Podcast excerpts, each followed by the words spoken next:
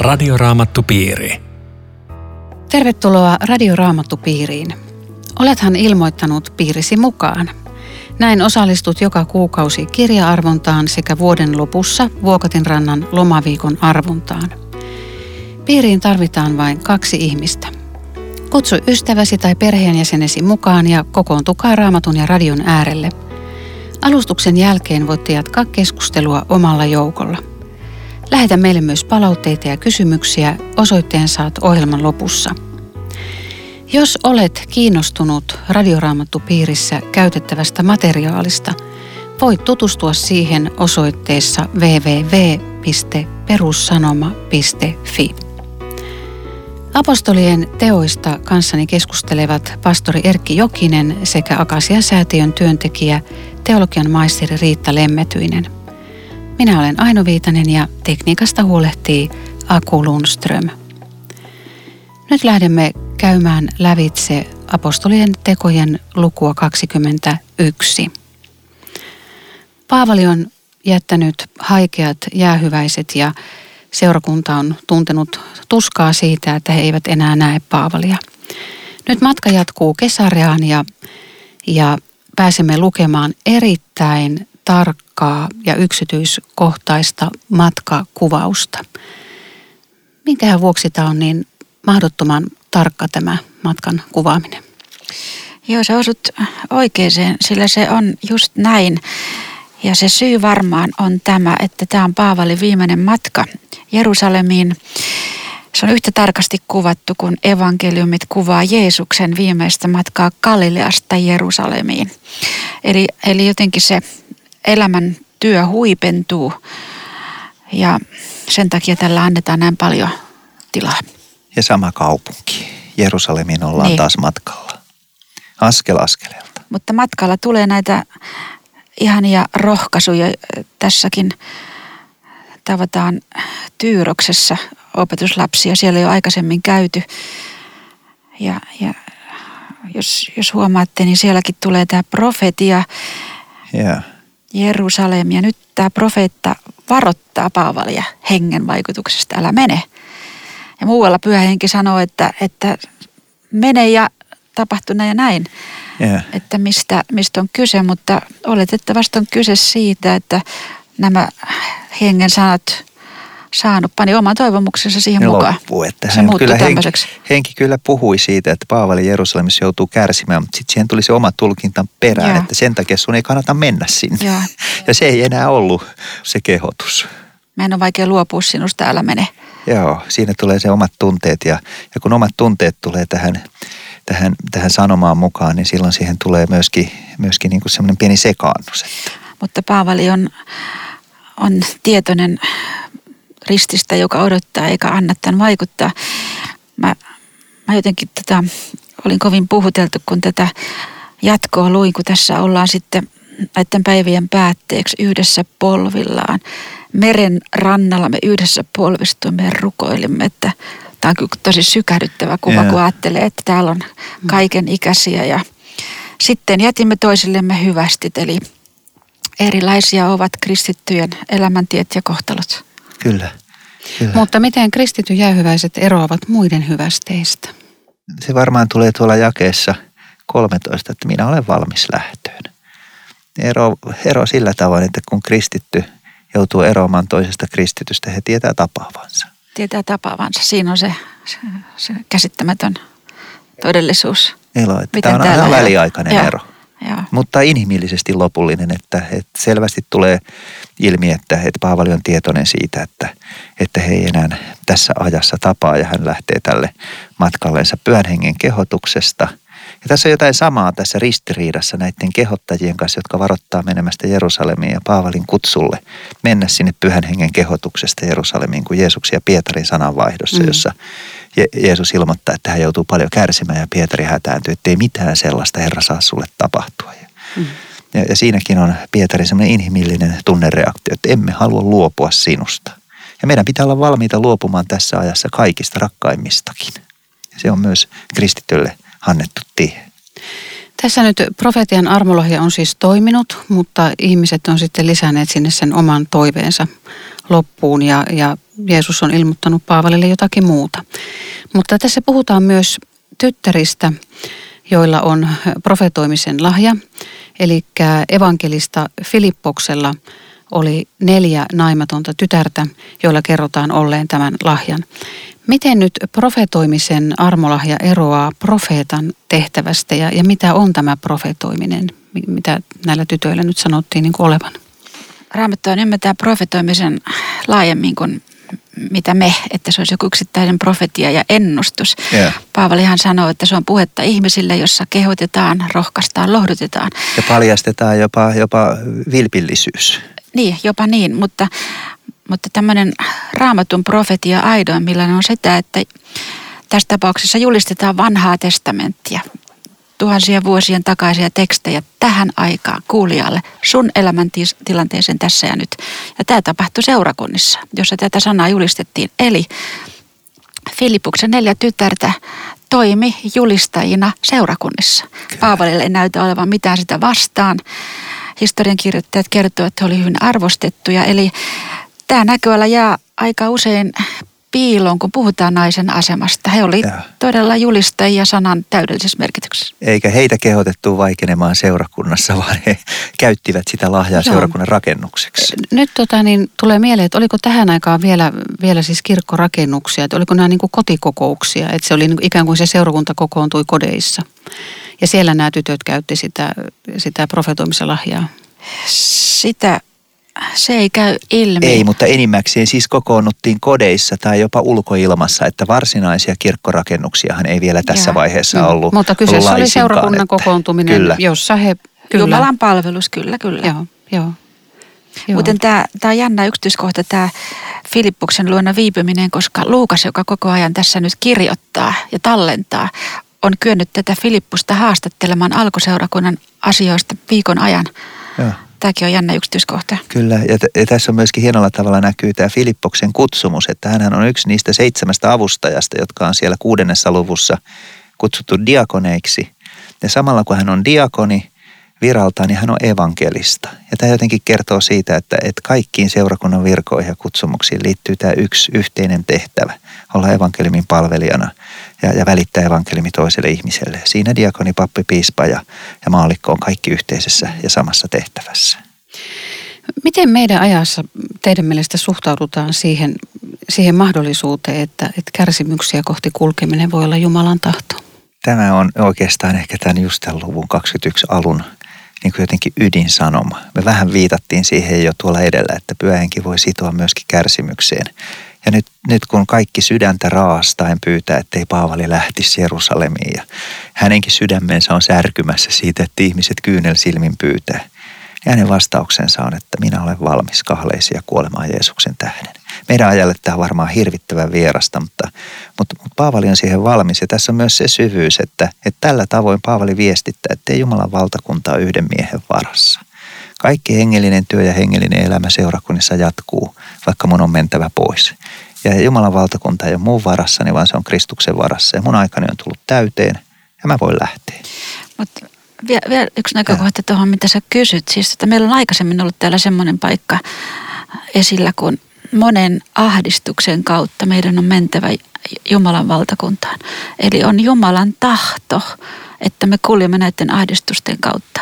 Ja, ja se ei ole Jumalan tahto, sen näkemys, että meidän pitäisi olla kaikista ahdistuksista vapaita. Ei. Eikä saisi olla kärsimystä, sairautta eikä mitään ei. tämmöistä. Tämä on väärää Jumalan tahdon tulkintaa. Niin Mutta tällaista oppiahan nyt paljon myöskin niin kuin kristillisissä seurakunnissa on se liittyy varmaan siihen, että, että tästä terveydestä, nuoruudesta ja jotenkin tämmöisestä ihanteellisesta elämästä on tullut jotenkin niin kuin palvonnan kohdekin. Ja silloin palvotaan epäjumala. jotenkin epäjumala ja palvotaan jotakin raamatun sanomalla hyvin vierasta, että, että raamatun sanomassa Kristuksen läsnäolo meidän elämässä, ilossa ja surussa, sairaudessa, terveydessä, kärsimyksessä ja voitoissa on aina se sama. Ja ydin on siinä Kristuksen läsnäolossa, Kristuksen armossa, ei, ei siinä mitä elämässä ulkoisesti on. Joku on sanonut, että, että, meidän elämässä 10 prosenttia on sitä, mitä tapahtuu ja 90 prosenttia sitä, miten me suhtaudutaan siihen, mitä meille tapahtuu. Ja tässäkin tämä on aika totta, että, Että se 90 prosenttia oikeastaan on sitä, miten me otetaan vastaan se, mitä meidän elämässä on. Jos me otetaan se vastaan Jumalan kädestä, niin meillä on sellainen ase kaikessa elämän kamppailuissa, että oksat pois. Mut mä ajattelen, että tuskin se Paavalikaan niin halleluja usko se näitä profetioita kuuli. Varmasti. Mitä, mitä edessä on. Että kyllähän jokainen haluaa elää ja kun ajattelee hänen unelmiaan, että mä haluaisin vielä evankelioida Roomassa, mä haluaisin lähteä Espanja. Espanjaan. Mä voisin välttää Jerusalemin. Herra, jos tämä olisi kuitenkin se parempi tie. Joo. Mutta hän ei anna periksi ei näille anna äänille, ei tälle kiusaukselle. Mä, mä ajattelen, että siinä on varmaan se, että, että Paavalille, niin kuin jokaiselle meillekin, niin tietoisuus siitä, varmuus, että on oikealla tiellä, on suurempi asia kuin mm. mitä, mitä sillä sitten tapahtuu. Joo. Mitä sillä saavuttaa. Joo. Joo. Kyllä.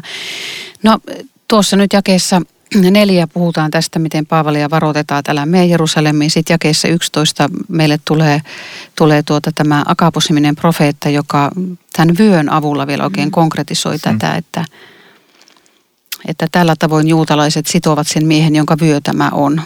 Ja, ja sitten alkaa tämä raastaminen. Mutta, mutta mitä, mitä me voitaisiin oppia tästä Paavalin asenteesta, kun hän vastaa – Joo, sekä, sekä Akapoksen hienosta vertauskuvasta. Hän haluaa jotenkin näyttää, tämä visuaalinen usko on tässä jotenkin puhuttu, että hän haluaa näyttää sen profetiaa jotenkin niin kuin konkreettisesti. Niin toi, mihin sä kysyt, että mitä se kertoo meille, niin se kutsuu meitä jotenkin siihen, että, että me suostuttaisiin siihen, mihin Jumalan armo meidät ohjaa. Me suostuttaisiin ottaa Jumalan kädestä se, mitä hän, hän meille antaa, niin se on varmaan koko elämän kestävä läksy.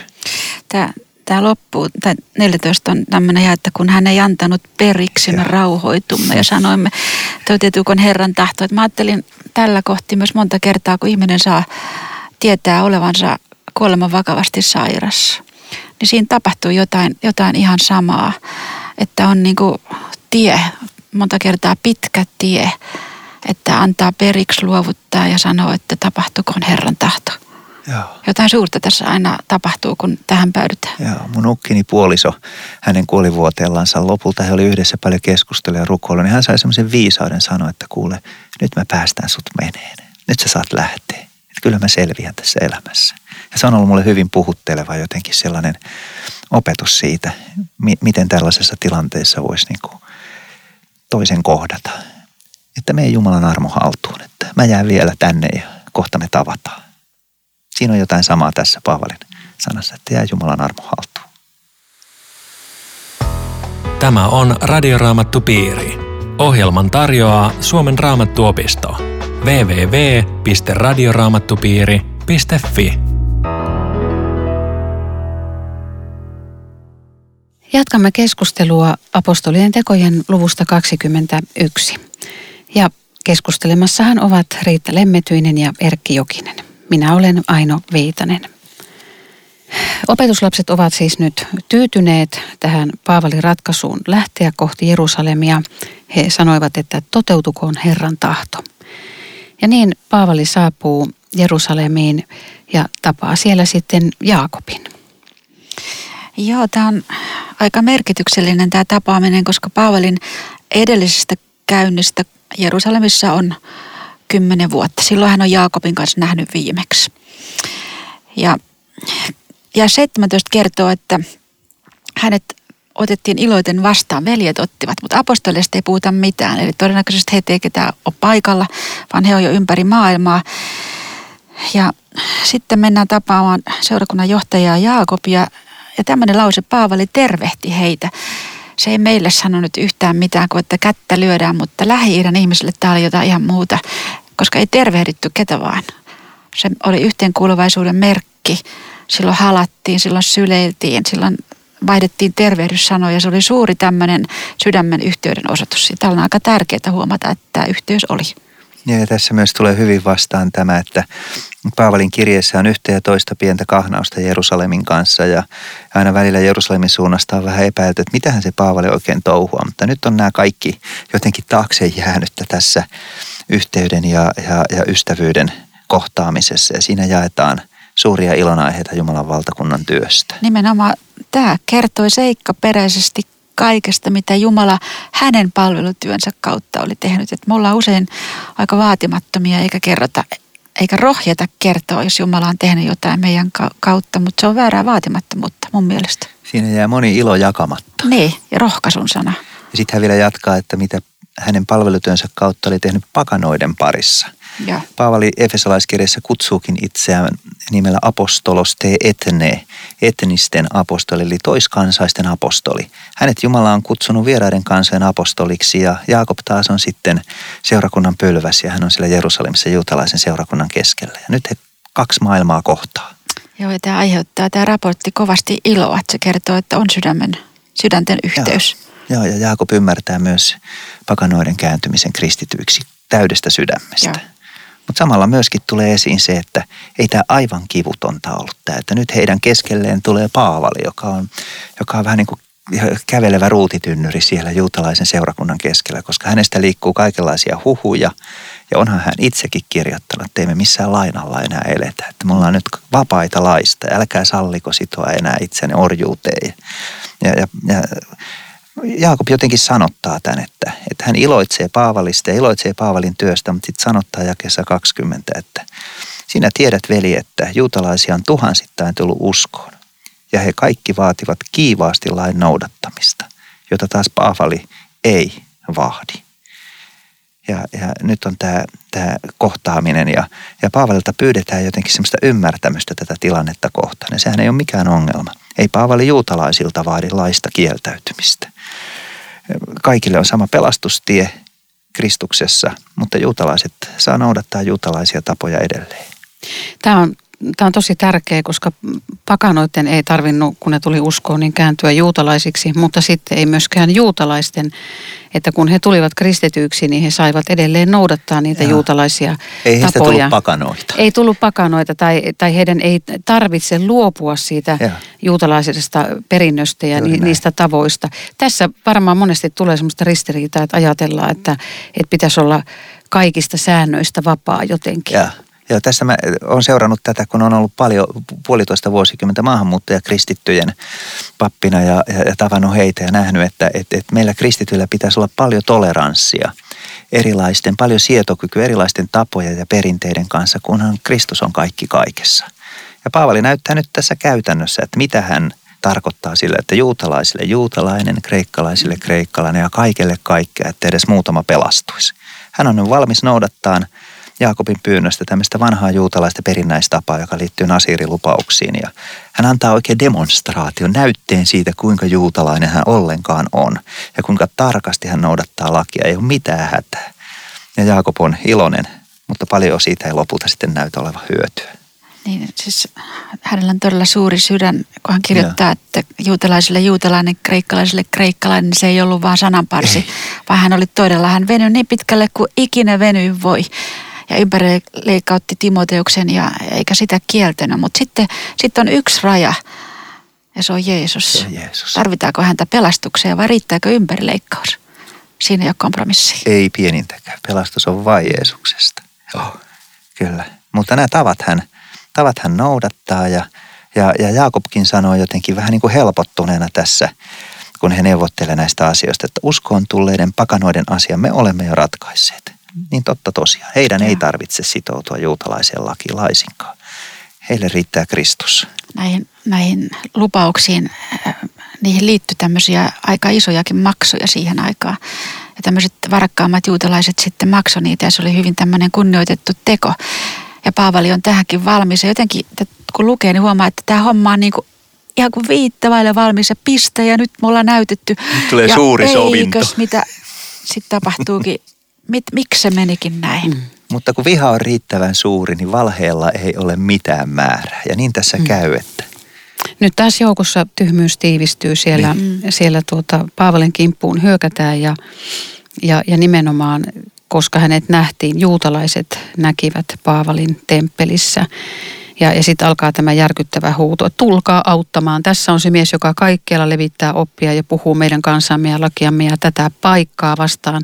Nyt hän on jopa tuonut kreikkalaisia temppeliä ja saastuttanut tämän pyhän paikan. Hirveitä mitä, syytyksiä. Mitä tämä temppelin saastuttaminen oikein oli? Tai mi, mistä he syytti? Joo, siis tässä on semmoinen tausta, että helluntajuhla oli koolla ja se oli valtavasti juutalaisia diasporasta paikalla. Ja jos nyt joku pakana olisi Paavalin vanavedessä sinne mennyt, niin se todella olisi tarkoittanut saastuttamista niin, että koko temppeli suljettiin. Helluntajuhle ei olisi voitu viettää, pyhäpäivistä olisi tullut paastopäiviä ja, ja se oli semmoinen melkoinen proseduuri ennen kuin tämmöinen temppeli yeah. jälleen puhdistettiin jostakin pakanan saastuttamisesta. Ja tämä syytös on siis ovela veto, koska kaikkihan kiehuu tästä ja kukaan ei ota selvää, että oli, pitikö se paikkansa ja vai ei. Silleenkin jotenkin niin kuin traagisen häijy veto, että juuri Paavali on näyttänyt niin kuin mahdollisimman mm. kädestä pitäen ja yksityiskohtia noudattaen sen, miten kuulijainen hän haluaa olla juutalaiselle laille. Hän on tehnyt se hienovaraisesti ja. Jaakobin kehotuksesta ja osoittanut sen, että hänellä ei ole mitään sitä vasta, että juutalainen on juutalainen. Ja nyt hänet kuitenkin vedetään syytteeseen juuri siitä, minkä hän on päinvastaiseksi näyttänyt. Tämähän on tämmöinen tota, tapaus, että se Trofimus Efesolainen oli nähty Paavalin seurassa. Siitä vedettiin tämmöinen johtopäätös, että se on viety temppeliin. Eihän kukaan ollut sitä tarkistanut. Ja sitä paitsi siellä oli temppelipoliisit, jotka vahti alvarinsa, kuka menee, kuka saa mennä, kuka ei. Että oli täysin tuulesta Voi tätä touhua. Tällä tavoin saadaan kansa yllytettyä niin kuin sanoit Ainon, joukossa tyhmyys tiivistyy, että saadaan kansaa yllytettyä jotenkin tämmöiseen mellakkaan. Kukaan ei enää kysy, mitä tapahtuu. Mm. Kukaan ei kysy mitään tosiasioita, vaan tärkeintä on vaan pitää hirveätä metakkaa ja Eikö meidän mediassa on vähän tänä päivänä sama, sama piirre? Että... Tässä on vähän sama sekä sosiaalisessa mediassa että ehkä ihan, ihan tässä julkisessakin mediassa sama piirre, että, että kun saadaan kiihotettua ihmiset kiukkuun, niin sitten ei enää kukaan muista, että mistä tässä oikein oli mm. kysymys. Ja mitkähän tässä mm. mahtaa olla faktat. Ja jonkun ihmisen maine on pilattu loppu, loppuelämäksi, vaikka ei olisi mitään syytäkään. Ja tämmöisen sosiaalisen median kouriin Paavali nyt joutuu, että hänet meidätään hakata hengiltä. Ja, ja hänet rastetaan ulos temppelistä. Se, se oli käytännössä sitä, että kun hän halusi murhata ja tappaa, niin sitä ei voinut temppelissä tehdä, koska se saastuu. Mm. Pitää mennä ulkopuolelle tekemään se. Niin. Joo. Se on vähän fiksumpaa, kun tekee sen siellä. tekee sen siellä nurkan takana. Temppelin portit lyötiin hänen takanaan kiinni, että täällä et ainakaan enää asioi ja tota, mä, mä muuten mietin sitä, kun tässä muutama jää aikaisemmin Jaakob kertoo, että tuhansia juutalaisia on tullut uskoon. Nyt Paavali joutuu kansan kynsiin. Miksi ei kukaan auta? Hmm. Ei, ei kukaan näistä, jotka... Hyvä Se on saman Hyvä uskon kysymys. Eikö sisäisesti. riitä? Ei riittänyt, ei ole ketään. Raivoava kansanjoukko on jotain niin pelottavaa että sen kouriin joutuminen oli ehkä liian suuri uhka ja, ja, ja kristitytkin juutalaiset vetäytyy todennäköisesti vähän sivummalle. Mutta eikö se ole paradoksaalista, miten Jumala pelastaa pahavalin oh. tästä oh. tilanteesta? Oh. Mutta huomaatte, että tämä tämmöinen jää, että niin, se on totta, tulee tämä komentaja, yeah. joka on siis tulee Antonian linnasta. Siellä oli loistava näköala tähän yeah. temppeliin, mitä siellä tapahtui, yeah. että se oli hyvä valvontapaikka. Napakka virkamies tulee ja hoitaa hommansa, Kyllä. pelastaa Paavalin hengen. Mutta se, mikä mua puhuttelee, 33 yeah. komentaja astui, pidätti Paavalin, pani hänet kaksiin kahleisiin. Tämä on täsmälleen se, mitä se Akapos sanoi. Niin oli. Nyt se on. Se on tässä. Se on nyt tässä kaksissa Ihan kahleissa. Ihan konkreettisesti. Jerusalemissa. Ja. Mm. Mutta sitten hän rupesi ihmisiltä kysyä, kuka ihminen oli ja sieltä huudetti yhtä ja toista. Tämä oli tämmöinen oikein turpakäräjät, jota siinä ruvettiin käymään. Eikä hän saanut oikein mitään selvää, että mitä täällä oli menossa. Mm. Eikä hän tietysti ymmärtänyt sitä hebreakaan kunnolla. Hänellä oli kaikenlaisia ongelmia päästä kärrylle, että mitä täällä oikein menee. Mutta sen hän näki, että viha on valtava ja hän päättää viedä Paavalin turvaan siitä raivoavan kansanjoukon keskeltä. Joo, ja, ja mua puhuttelee toi, että, että sotilaat kantaa sitä väkijoukon yläpuolella Paavalia, sillä se, se, se, olisi, se murha olisi tapahtunut siinä, Kyllä. jos näin tämä komentaja ei olisi tullut niiden sotilaiden kanssa väliin. Ja siinä virkavalta hoitaa uskollisesti sitä tehtävää. Paavali oli juuri itse sanonut, että esivalta ei miekkaa turhaan kanna ja nyt hän saa sen esivallan palveluksen omaksi turvakseen ja omaksi pelastuksekseen. Että vielä ei ollut hänen aikansa kuolla tässä. Hänen piti päästä Roomaan. Puolustaako Suomen viranomaiset kristittyjä, jos meille tulisi tämmöinen tilanne? Sitä voisi vaikka kysyä sisäministeriltä. Joo, en, tämä on niin eri tilanne kuin meillä tänään, mutta jos raamattua lukee, niin ymmärtää, että vainot tiivistyy ja ahdinko kasvaa ja ei varmaan enää jossain käänteessä anna niin. tätä turvaa. Ja Lappeenrannasta pikkasen itään näkee, että viranomaiset ei varmasti puolustanut kristittyjä, vaan nimenomaan harjoitti kristittyjä määrätietoista vainoa. Että ei meidän tarvitse kaukaa katsoa, mutta pari 30 vuotta taaksepäin ja pari 300 kilometriä itään, niin se on meillä siinä, eikä, eikä vain Jerusalemissa vuonna 60 tai tämä, 50. Tämä, tämä väkijoukko, tämä on kyllä tässä saa semmoisen hyvin elävän kuvan. Raivostunut väkijoukko seuraa tätä, näitä sotilaita, jotka kantaa, tunki heidän peräänsä ja huusi kuolema sille miehelle. Täsmälleen sama huuto, joka kohdistui Jeesukseen, kuolema ja, sille miehelle. Jotenkin semmoista sokeeta vihaa ja sokeeta kiivautta, lähes semmoista demonista vihaa, jossa ihminen ei enää tiedä, mitä hän vihaa ja ketä hän vihaa, mutta hän on vaan mm. se vihan vallassa. Ja, ja tämmöisellä kohtaa pitäisi kyllä jokaisen herätä, kun rupeaa tämmöiseen metakkaan tulemaan mukaan vedetyksi. Ei tällaista. Särki totesi tuossa aikaisemmin, että siellä ei oikein paikallinen tiedustelu ei pelannut, koska, koska tätä komentaja ihmettelee Joo. tätä tilannetta, että eikö, eikö tämä olekaan se egyptiläinen, joka nousi kapinaan. Hän oli kyllä ihan hyvä virkamies. Hän yritti hoitaa tehtävänsä täsmällisesti ja sääntillisesti ja pelasti Paavalin hengen, mutta yhtään hän ei tiennyt, kenestä on kysymys. Ja ihan tarkkaa tietoa hänellä ei kyllä ollut, mitä siellä tapahtuu. Joo, ja sen tiedon saaminenkin oli, oli pienen vaivan takana, koska niin kuin tuossa viittasit, niin hän ei puhunut aramea Joo, ei. todennäköisesti. Ja se hän havahtuu vasta, kun Paavali sanoo kreikaksi jotakin että hetkinen, että kuka sä nyt oikein oot. Kreikka oli silloinen englanti. Yhteinen kieli yhdisti. Joo, ja, ja tota, tässä sitten alkaakin semmoinen suuri shokki tälle, tälle komentajalle, että hetkinen, että mitäs mä olen ollut tässä tekemässä. Että kai sä et kai saa muutakin kuin, että sä osaat vaan kreikkaa. Joo, ja hänelle alkaa selvitä, että hän ei olekaan suikaan tuonut tuomittavaksi egyptiläistä kapinoitsijaa, vaan hän on pelastanut mahdollisesti. Paavali tässä myös on paljastanut, että hän on Rooman kansalainen. Voi Joo. olla, tai joka tapauksessa hänen kielitaitonsa kertoo, että hän on sivistynyt mies. Tästä kerrotaan tästä kapinasta, että siellä oli tämmöinen Egyptin juutalainen, joka toi porukan öljymäelle ja joka sanoi, että me nämä Jerusalemin muurit murtuu samalla lailla kuin Jerikon muurit. Nyt töihin vaan. Ja se saatiin hajannetetuksi se porukka ja, ja tämä kapinoitsijan, niin kuin tämä pääagitaattori pääsi karkuun. Ja tässä on nyt se liittymäkohta, että nyt se on tullut takaisin. Joo. Joo, mikään muu ei enää riittänyt komentajalle muuten selitykset, mistä ihmeestä tämmöinen valtava meteli ja mellakka. Eikä hänelle varmaan ollenkaan tullut ensin selväksi, että tämä on tämmöinen juutalaisten sisäinen opillinen kiista. Joo. Tähän jatkuu tämä koko prosessi ja missään vaiheessa Paavali ala jossittelee, että jos sen olisi kuitenkaan suostunut Jaakobin yeah. neuvoon, niin ei olisi tätä eikä tätä eikä tätä. Yeah. Kaikki on jotenkin niin kuin semmoinen syvä lepo, että Jumala tässä kaikessa ja, ja Jumala toimii. käytti sitä koneistoa siellä pelastaakseen Paavalin hengen ja vielä sitten hänen kielitaitoa hyväksi, että hän pääsee sinne yeah. portaille vielä niin kuin ylemmäksi sitä väkijoukkoa puhumaan ja hän saa luvan puhua. Että, että tässäkin niin kuin miten Jumala järjestää kaiken ja. keskellä sen. Ja nyt Paavalilla on roomalainen vartiosto suojelemassa häntä puhujana ja hänellä on niin kuin erinomainen tilaisuus kertoa, että kuka hän oikein on. Tässä on viimeinen kerta, kun Paavali todistaa uskosta kansalleen. Kyllä. Radioraamattupiiri.